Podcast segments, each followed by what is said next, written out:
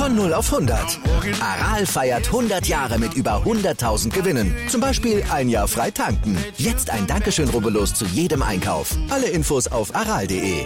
Aral, alles super. Anwurf. Der Handball-Talk auf meinsportpodcast.de.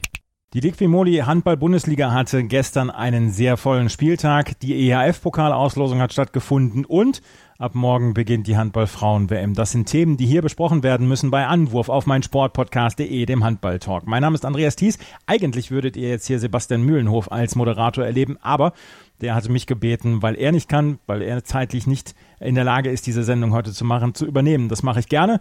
Und an meiner Seite wieder wie immer, den kennt ihr allerdings schon, Tim Detmar. Hallo Tim. Hallo Andreas.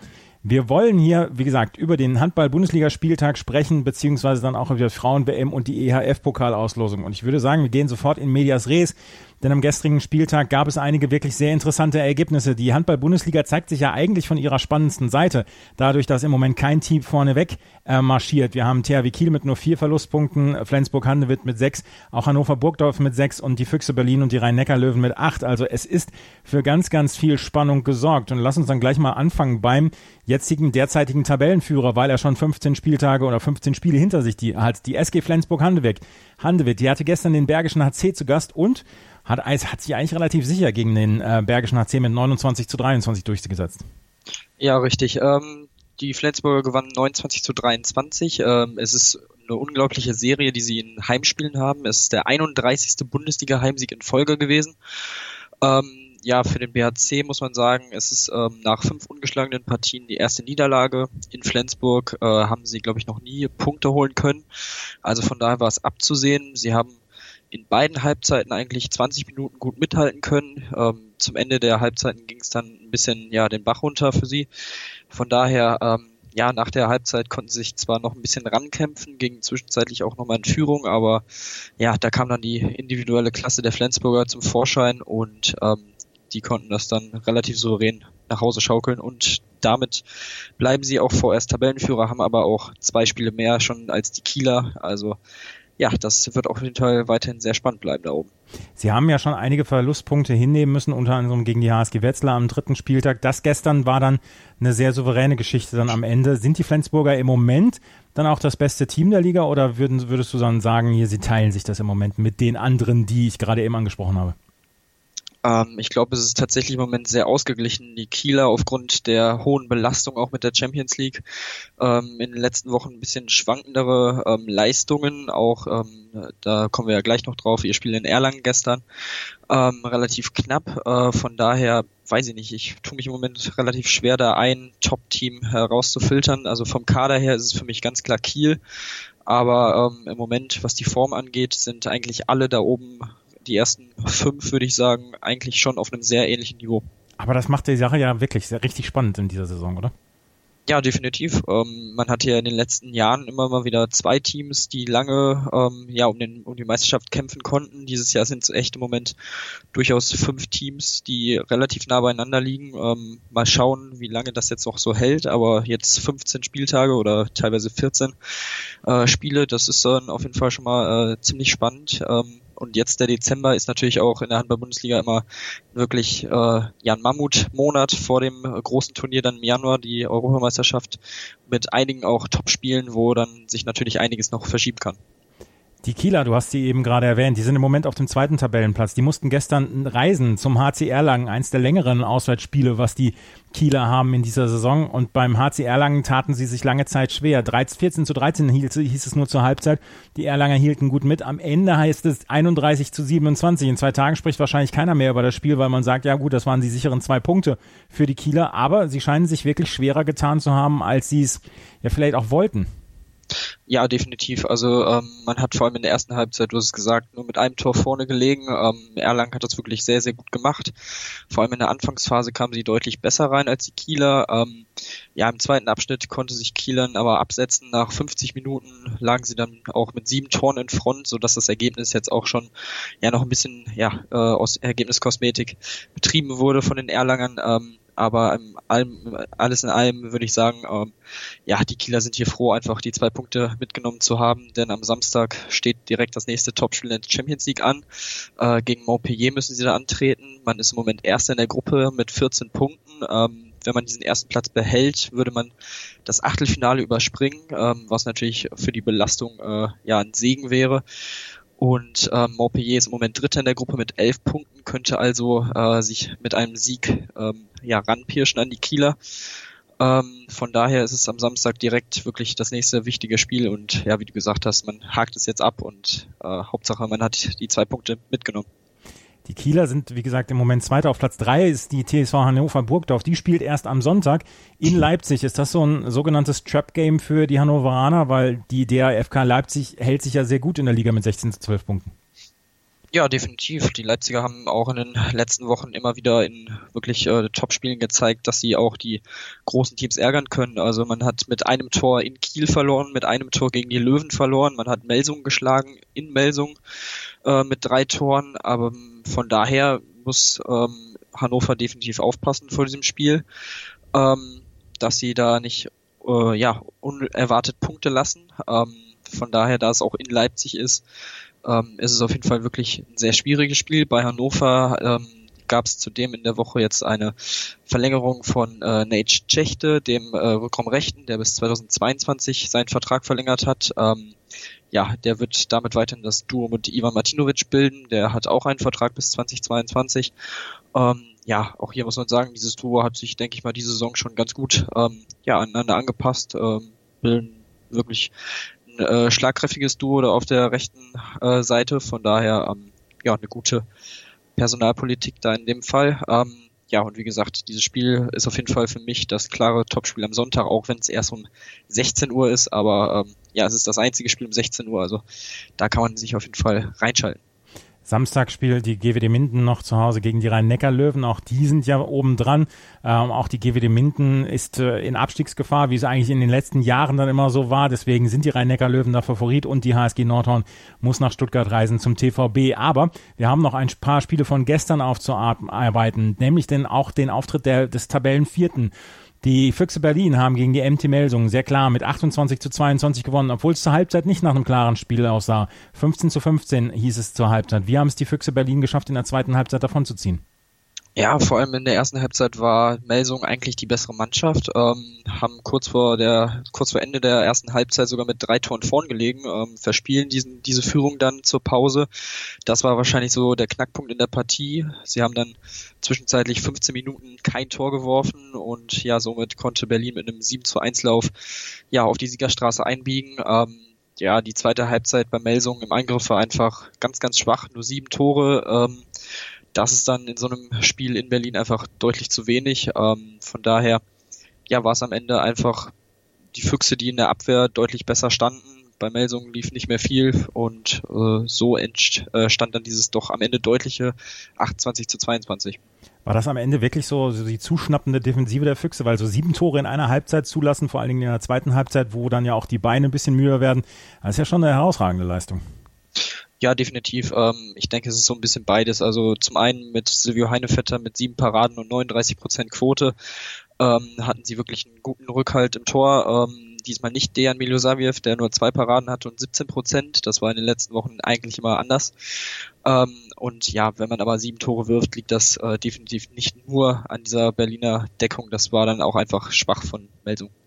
Melsungen im Moment dann in der Tabelle auch eher im Mittelfeld mit dem siebten Platz. 19 zu 11 Punkte waren zwei bittere Verlustpunkte für die Melsunger, die vorher dann auch noch erst neun Punkte auf der Minusseite hatten und jetzt haben sie den Anschluss ein ganz kleines bisschen verloren. Hier im Spitzenspiel des gestrigen Tages der Füchse Berlin gegen die MT Melsung 28 zu 22 ist das Spiel am Ende ausgegangen. Ganz, ganz überraschend ähm, eng wurde das Match der Eulen Ludwigshafen gegen den SC Magdeburg. Sogar zur Halbzeit führten die Eulen Ludwigshafen mit 10 zu 9, ehe dann am Ende die Magdeburger mit 20 zu 17 in einem eher untypischen Ergebnis dieses Spiel dann noch rumgerissen haben. Da hat Magdeburg ist da mit einem blauen Auge davon gekommen, hat man das Gefühl.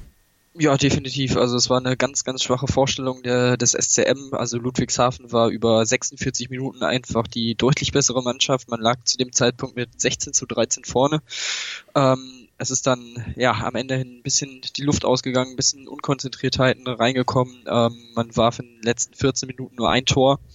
Ähm, dagegen auf der anderen Seite Magdeburg 7. Also von daher am Ende Yannick Grehn, der ganz klare Matchwinner, bei denen dürfen sich die Magdeburger bedanken. 14 Paraden, 45 Prozent, ähm, eine sehr, sehr gute Quote für ihn. Ähm, ja, sehr bitter für die Eulen. Man hätte hier definitiv einen, einen Punkt mitnehmen müssen.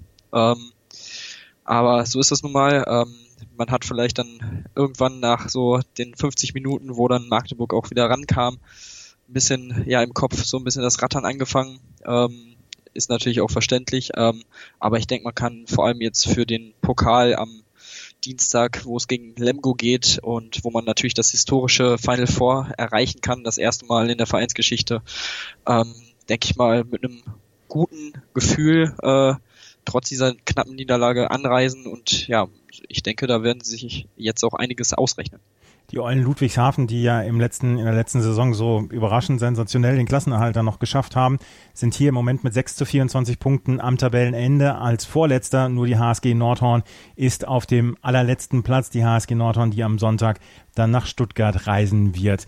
Du hast eben die Lemgoer schon erwähnt. Die haben letzte oder gestern Abend einen sehr überraschenden Sieg eingefahren. Mit 27 zu 24 gegen die HBW Balingen-Waldstätten haben sie gewonnen. Balingen in der Tabelle deutlich vor den Lemgoer noch gewesen. Jetzt sind es nur noch drei Punkte, die die Balinger und die Lemgoer ähm, trennen. Für Lemgo ein ganz wichtiger Sieg hier im Abstiegskampf, auch wenn wir noch einige Spieltage haben werden. Ja, definitiv ein ganz wichtiger Sieg und vor allem auch, wie dieser Sieg zustande gekommen ist. Ähm, dieses Ergebnis täuscht eigentlich so ein bisschen über die ähm, ja, Verhältnisse des Spiels hinweg. Man hat zum Beispiel ähm, nach 43 Minuten mit sieben Toren vorn gelegen. Also da war eigentlich schon alles äh, gegessen, dachte man. Doch dann merkte man so ein bisschen die Verunsicherung der letzten Woche, der letzten Wochen auch an beim TBV. Ähm, ja, man hat wieder die Bälle weggeschmissen, man hat freie Dinger nicht reingemacht, so kam Barling dann wieder Tor für Tor ran, glich sogar noch aus, drei Minuten vor Schluss, da stand es 24 zu 24. Ähm, aber am Ende schafft's Lemgo, ganz wichtig, dass man so ein knappes Spiel am Ende dann auch noch gewinnen kann. Ähm, bisher war es eher so, dass man dann so ein Spiel dann noch hergegeben hat und von daher, ich glaube, das ist auch für den Kopf jetzt sehr, sehr wichtig. Barling muss man einfach sagen, ganz schlechten Tag erwischt, ähm, wirklich die mit Abstand schlechteste Saisonleistung, würde ich sagen. Und ähm, ja, bei Lemgo ganz klar Peter Johannesson mit 13 Paraden und 36 Prozent, ähm, der Matchwinner auch hier. Bobby Schagen mit sieben Toren von rechts außen, auch sehr, sehr wichtig für, für den TBV. Und ja, du hast es gesagt, wirklich ein wichtiger Sieg, um sich ein bisschen unten abzusetzen. Man hat jetzt 8 zu 22 Punkte. Und ähm, ja, jetzt wieder zwei Punkte Vorsprung auf die Eulen, die ja, wie du gesagt hast, auf Platz 17 und damit dem ersten Abstiegsplatz liegen.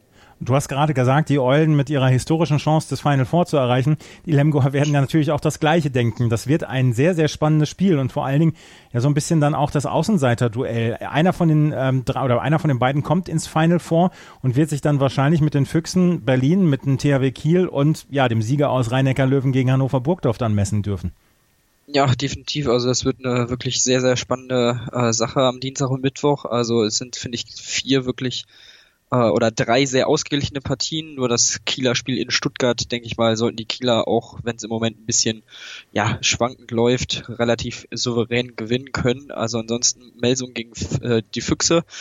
Die Melsunger natürlich jetzt durch diese klare Niederlage in Berlin angestachelt, das irgendwie umzudrehen. Mal gucken, ob sie es schaffen. Äh, die Eulen wie, wie gesagt, gegen Lemgo finde ich äh, wirklich ein sehr, sehr ausgeglichenes Spiel. Da kann alles passieren.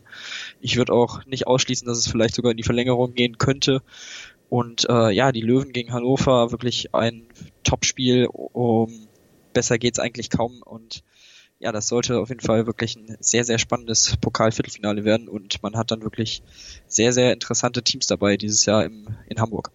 Am 3.12. Äh, spielen Melsungen gegen die Füchse Berlin, die Eulen Ludwigshafen gegen Lemgo Lippe und der TVB, Stuttgart gegen den THW Kiel. Am Mittwoch dann das Duell, das Spitzenspiel der Rhein-Neckar Löwen gegen die Hannover Burgdorfer.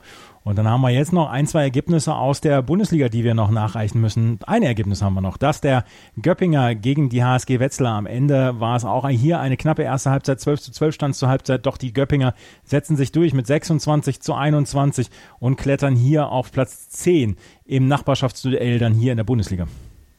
Genau, und äh, für Göppingen war es der erste Sieg nach drei Niederlagen in Folge. Wirklich ähm, ja auch hier wichtig, da den äh, Abwärtstrend zu stoppen. Auch für den Trainer Hartmut Meyerhofer. Wir haben hier auch in den letzten Wochen immer mal wieder ja drüber spekuliert, wie lange sich die Göppinger ähm, das noch anschauen, wenn das so weiterläuft. Jetzt hat er sich erstmal ein bisschen Luft verschaffen können. Mal gucken, ähm, ob es im nächsten Spiel auch wieder so weitergehen kann für Göppingen, müssen sie in, äh, bei den Löwen in Mannheim antreten. Ist natürlich auch keine einfache Sache. Ähm, die erste Halbzeit war eigentlich auch nur knapp, weil beide Mannschaften viele technische Fehler hatten. Ähm, theoretisch war da Göppingen auch schon die bessere Mannschaft. Diese Überlegenheit konnten sie dann in der zweiten Halbzeit auch auf die Anzeigetafel bringen und ähm, ja auch hier den Torwart rausheben ähm, mit Daniel Redmann, der wirklich gut gehalten hat, 12 Paraden, 36 Prozent, 1 Meter gehalten, ähm, auch ein Schlüssel zum Erfolg dann. Im Moment, äh, beziehungsweise die Göppinger gewinnen zu Hause gegen Wetzlar mit 26 zu 21. Wenn man sich die Tabelle anguckt, die SG Flensburg-Handewitt führt mit 24 zu 6 Punkten vor der THW Kiel mit 22 zu 4 Punkten. Das Bild ist ein bisschen schräg, weil die Flensburger 15 Spiele schon auf dem Konto haben und die Kieler mit 13 Spielen. Hannover auch erst 13 Spiele mit 20 zu 6 Punkten auf Platz 3. Die Füchse Berlin mit 20 zu 8 Punkten auf Platz 4 und dann kommen die Rhein-Neckar-Löwen mit 20 zu 8 Punkten. Ich habe es eben schon gesagt, die Eulen Ludwigshafen und HSG Nordhorn sind im Moment am Tabellenende auf Platz 16 der TVB Stuttgart und die Lemgoer, die konnten sich ein ganz kleines bisschen Luft verschaffen mit 8 zu 22 Punkte, sind sie im Moment auf Platz 15 hinter dem ostwestfälischen Konkurrenten TSV GWD Minden. Das war die Bundesliga, aber nicht nur die Bundesliga hat abgeliefert, denn auch die EHF-Pokalauslosung hat stattgefunden an diesem Wochenende beziehungsweise am gestrigen Tag. Und wir können sagen, die Füchse Berlin haben eine ordentliche Gruppe erwischt.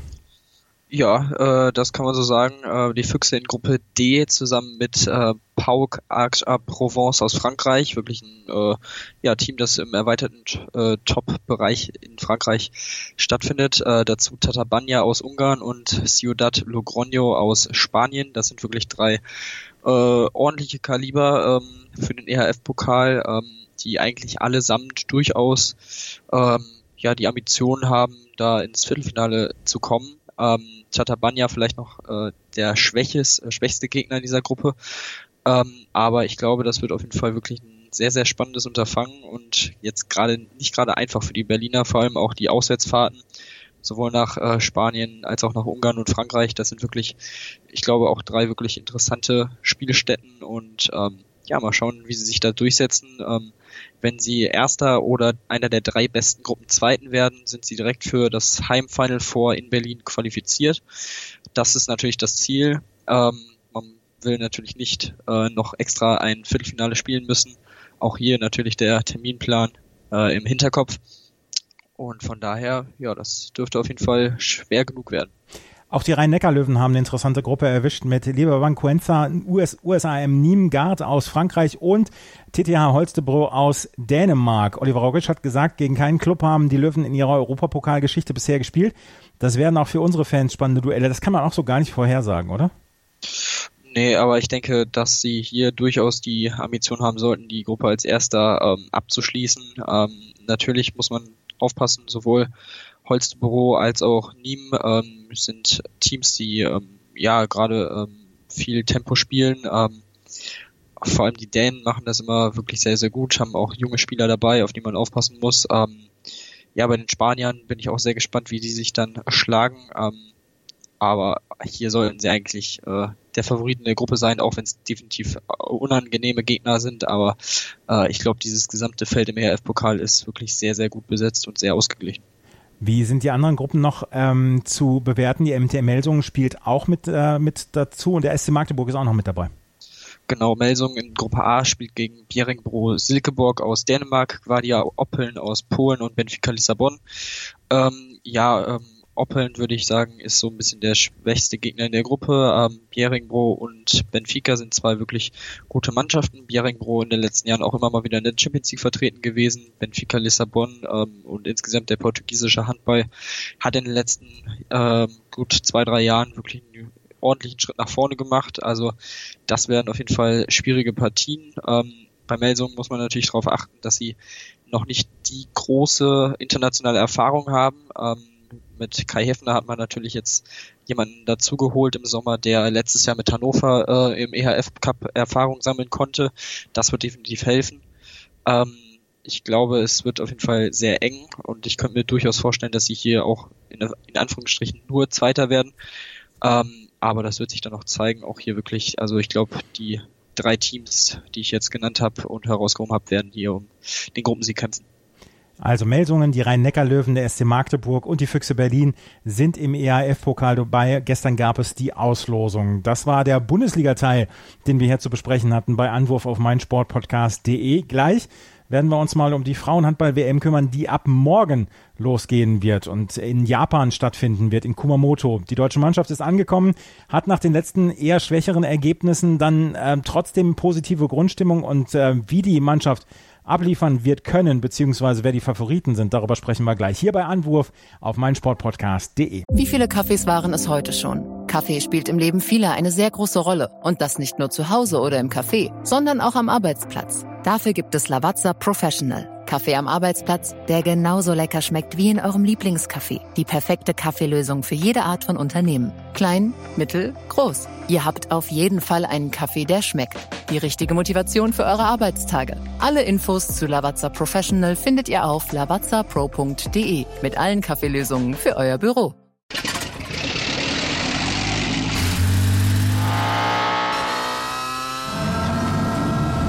Von 0 auf 100. Aral feiert 100 Jahre mit über 100.000 Gewinnen. Zum Beispiel ein Jahr frei tanken. Jetzt ein Dankeschön, rubbellos zu jedem Einkauf. Alle Infos auf aral.de. Aral, alles super. Die komplette Welt des Sports. Wann und wo du willst. Der Füchsle Talk. Die Analyse. Aus meiner Sicht ist dieses Experiment gescheitert. Die Vorschau. Ich mache mir meine Welt, wie sie mir gefällt. Kann Pippi Langstrumpf singen, aber nicht die Fußball-Bundesliga. Der prüfende Blick. Ja, die Stimmung ist super. Alles zum SC Freiburg mit Michael. Der Füchsle Talk auf meinsportpodcast.de. Im japanischen Kumamoto beginnt morgen die Handball-Frauen-WM. Auch das deutsche Team ist dabei und nach den Ergebnissen, die es zuletzt gegeben hat, äh, reißt sie mit ein paar Zweifeln an. Doch wie das jetzt laufen wird, darüber spreche ich jetzt hier beim Anwurf mit Tim Detmer nochmal. Tim, die deutsche Mannschaft hat letztens äh, noch ein Testspiel verloren. Henk Gröner hat aber gesagt, wir sind trotzdem positiv gestimmt. Was stimmt den deutschen Bundestrainer so positiv?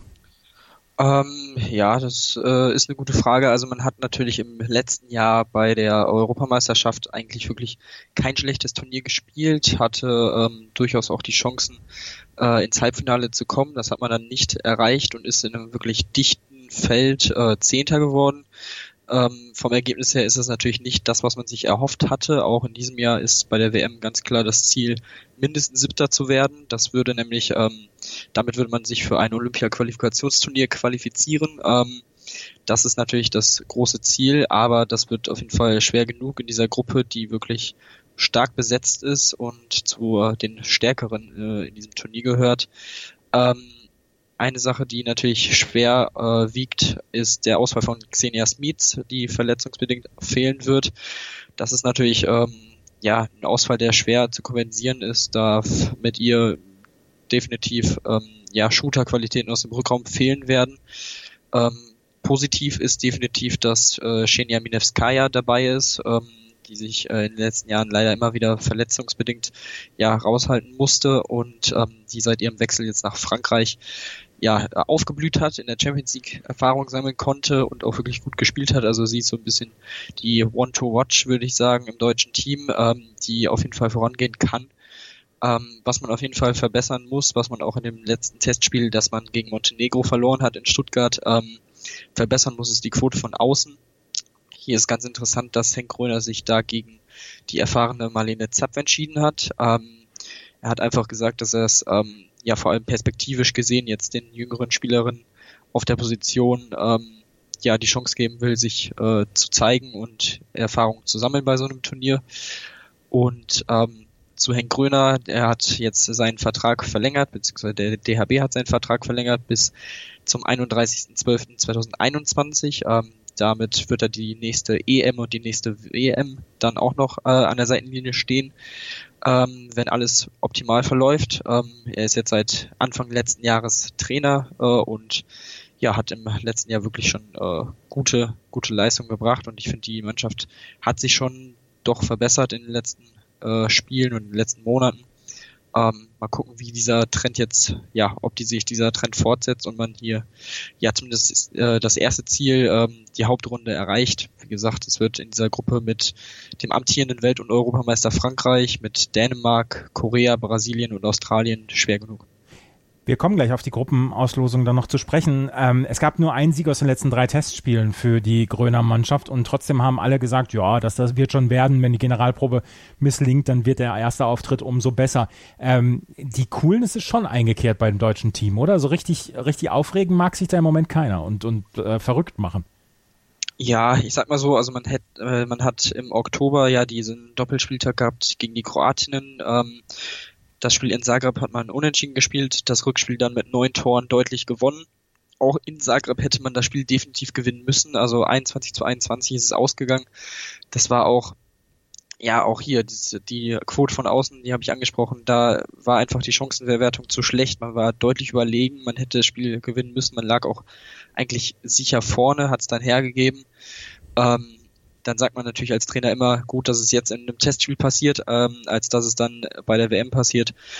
Von daher, ähm, ja, wird man dann sehen, wie sich das äh, entwickelt, aber ich denke mal, jetzt äh, würde es dem Team auch nicht gut tun, ähm, da groß irgendwie Panik zu machen. Ähm, ich denke, man denkt von Spiel zu Spiel, wie es immer so schön heißt. Das haben die Spielerinnen auch immer gesagt. Man hat jetzt den Auftakt gegen Brasilien, wenn der dann verläuft, äh, gut verläuft, hat man mit Australien dann direkt den nächsten Gegner, den man auf jeden Fall schlagen muss. Also könnte man mit 4 zu 0 Punkten dann starten. Das würde Ruhe reinbringen und natürlich auch ein bisschen Sicherheit reinbringen. Und ähm, denke, deswegen ist man da im Moment noch relativ entspannt. Die ersten vier erreichen dann die äh, K.O.-Runde.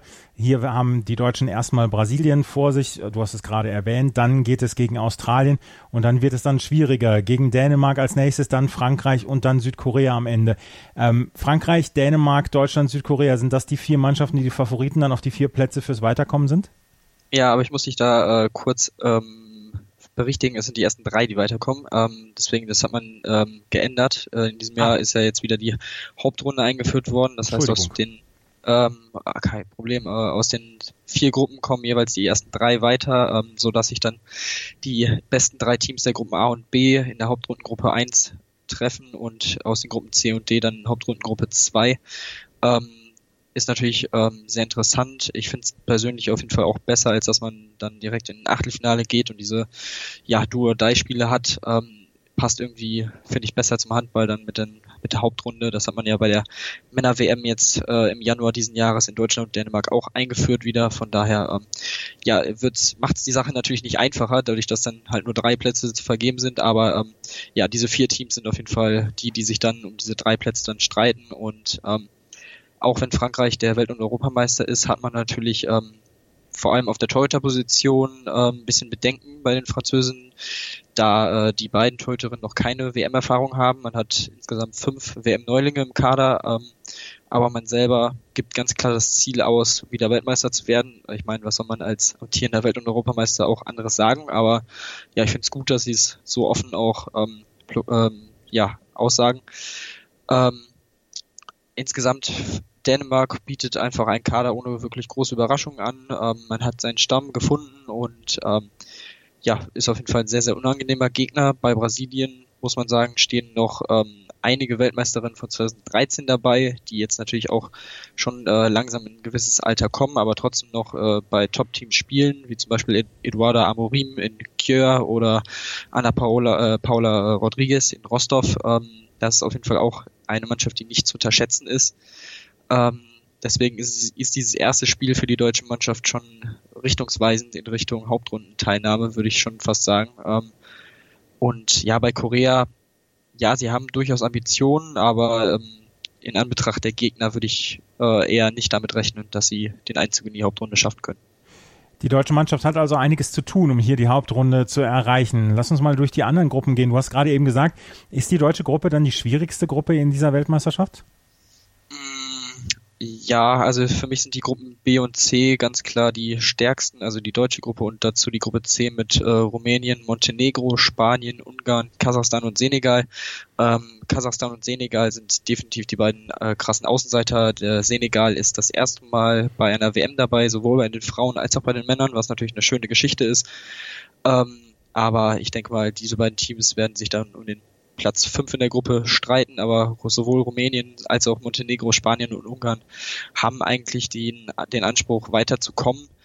Ähm, bei den Rumänen muss man ähm, ja leider über einen Doping Skandal äh, reden, der vor dem Turnier jetzt rausgekommen ist, weil äh, sechs Spielerinnen, darunter vier Rumänen und eine Montenegrinerin sowie eine Brasilianerin, haben beim ja, Überraschungsclub dieser Saison bisher Brasov in Rumänien ähm, sich einer Laserbehandlung des Blutes äh, unterzogen, die einfach ja dazu da ist, die Spielerin schneller regenerieren zu lassen. Das ist ähm, offensichtlich jetzt nicht gerade äh, legal. Ähm, da ist man so ein bisschen, äh, man weiß noch nicht genau, was jetzt passiert mit den Spielerinnen. Also alle sechs sind nicht bei der WM dabei. Ähm, das heißt auch bei der äh, Montenegrinerin musste man im Kader noch ein bisschen was umstellen. Ähm, von daher fixiert sich jetzt alles auf den Topstar Christina Nergo, so wie eigentlich die letzten Jahre auch. Diese kehrte aber erst vor ein paar Wochen von ihrer äh, von ihrem Kreuzbandriss zurück, den sie sich bei der EM im letzten Jahr zugezogen hat. Wie fit sie ist, wird sich, finde ich, somit noch zeigen. Ähm, und bei der Belastung während des Turniers habe ich so meine Zweifel, dass sie pro Spiel irgendwie im Angriff äh, komplett durchziehen kann. Und ähm, natürlich ist das Risiko hoch, äh, dass sich da nochmal irgendwie, sei es nur irgendwie eine Muskelverletzung zuziehen kann. Von daher würde ich schon sagen, dass Rumänien so ein bisschen im Hintertreffen ist äh, von den vier Mannschaften. Ähm, wobei man auch sagen muss, dass äh, die Spanierin die Absage von Rechtsaußen und Kapitänin Carmen Martin trifft. Ähm, die fällt aus aufgrund einer auskurierten, nur nicht komplett auskurierten Fußverletzung. Ähm, aber ansonsten, ja, Montenegro, sie haben das, äh, die Generalprobe in Deutschland gewinnen können, gehen somit mit Rückenwind ins Turnier, setzen auf einen etablierten Stamm. Ähm, viele Spielerinnen spielen natürlich auch in der Champions League gut eine Rolle und ähm, ja, von daher sehe ich sie so ein bisschen als Top-Team in dieser Gruppe, aber auch die Ungarn darf man definitiv nicht unterschätzen. Das ist eine sehr, sehr junge, sehr interessante Mannschaft. Man hat fünf U20-Weltmeisterinnen im, äh, im Team dieses Jahr dabei. Und ja, sie könnten so ein bisschen eine Überraschungsmannschaft werden. Ähm, dadurch, dass die Gruppe D wirklich die einfachste, als einfachste der ähm, des Turniers dargestellt wird, könnten sie vielleicht irgendwie ins Halbfinale rutschen, wer weiß. Und ähm, ab da ist dann natürlich auch alles möglich. Von daher, das sind so auf jeden Fall ein paar Sachen, auf die man da achten sollte. Der Weltmeister ist schon äh, direkt qualifiziert dann auch für Olympia, für das Olympiaturnier, was nächstes Jahr in Tokio stattfinden wird. Wer sind denn die Favoriten, die großen Favoriten in dieser Weltmeisterschaft? Ähm, also ein Favorit ist ganz klar Russland als auch amtierender Olympiasieger, die sich bisher noch nicht für Olympia qualifizieren konnten. Also die gehen, sind neben Frankreich das einzige Team, das wirklich sagt, wir wollen Weltmeister werden. Ähm, das muss auch so sein, ähm, um sich die Förderung in Russland mit der Olympiateilnahme zu sichern, damit man auch die nächsten Jahre weiterhin oben mitspielen kann. Ähm, man hat zudem wirklich die mit Abstand einfachste Gruppe in dem Turnier. Ähm, man spielt gegen Schweden, die gutes Team sind, auch die Russen schon schlagen konnten in Testspielen, aber Testspielergebnisse haben natürlich nicht so eine riesen Aussagekraft. Von daher würde ich Russland hier auf jeden Fall einschätzen in der Gruppe mit Gastgeber Japan, China, Argentinien und Kongo in der Gruppe D, ähm, dass sie da verlustpunktfrei durchmarschieren können und somit ähm, dadurch, dass die Gruppe C so ausgeglichen ist und sich die Teams da durchaus die Punkte wegnehmen werden, ähm, ja, dass sie da schon fast, äh, Henk Gröner sprach quasi von einem Freilos für die Russin äh, in Richtung Halbfinale. Ähm, ja, soweit würde ich jetzt noch nicht gehen, weil man muss dann die Gegner natürlich auch aus der Gruppe C, die dann weiterkommen, erstmal schlagen, aber es sieht schon sehr, sehr danach aus, dass Russland fast schon ein Team ist, auf äh, das im Halbfinale gesetzt ist. Auf jeden Fall werdet ihr in der nächsten Ausgabe von Anwurf dann die nächsten Spiele oder die ersten Spiele dann von der deutschen Mannschaft und dann auch von dieser Frauen-WM in äh, Kumamoto in Japan dann besprechen. Jetzt müssen wir natürlich noch einen Tipp rausholen von dir. Wer wird Weltmeister und was, äh, welchen Platz belegt die deutsche Mannschaft? Ähm, ich würde sagen, dadurch, wie gesagt, dass die Russen dieses äh, schon von Henk Gröner heraus zitierte ähm, Freilos haben, würde ich äh, jetzt einfach mal mit Russland gehen. Ähm, auch weil sie einfach Weltmeister werden müssen eigentlich. Ähm, kann natürlich auch Druck sein, der sie, der zur Bürde wird, wird man dann sehen. Aber ähm, ja, ich würde im Moment mit Russland gehen und ähm, ja, die deutsche Mannschaft wird, wird sich, denke ich mal, einigermaßen souverän für die Hauptrunde qualifizieren und vielleicht dort auch eine Überraschung gegen Norwegen oder die Niederlande, die dann aus den Gruppen A oder aus der Gruppe A dazukommen, ähm, vielleicht landen können, wer weiß. Und dann wird man, äh, denke ich mal, auf jeden Fall unter die Top 7 kommen und sich dadurch das Ziel der Olympia-Quali-Teilnahme sichern. Die Olympia-Quali-Teilnahme, die ist das große Ziel dann vom Team von Henk Gröner hier bei der Frauen-WM, die am morgigen Samstag in Japan beginnen wird. Tim Detmar und ich, Andreas Thies, wir sind am Ende unserer Sendung Anwurf angekommen. Nächste Woche übernimmt dann wieder ähm, Sebastian Muhlenhof die Moderation. Tim, ich danke dir sehr. Danke auch. Vielen Dank fürs Zuhören. Bis zum nächsten Mal. Auf Wiederhören. Ich habe mich natürlich schockverliebt, weil die war wirklich ganz, ganz klein. So begann die Mensch-Hund-Beziehung zwischen Christina und Tierschutzhund Frieda. Und wie es danach, nach dem ersten Moment der Verliebtheit, so weiterging und welche Klippen es danach zu umschiffen galt, das hört ihr in der neuen Ausgabe von Iswas Dog, dem Podcast für harmonische Mensch-Hund-Beziehungen. Iswas Dog? Mit Malte Asmus. Überall, wo es Podcasts gibt. Anwurf. Der Handball-Talk. Dein tägliches Update zur stärksten Liga der Welt. Auf meinsportpodcast.de.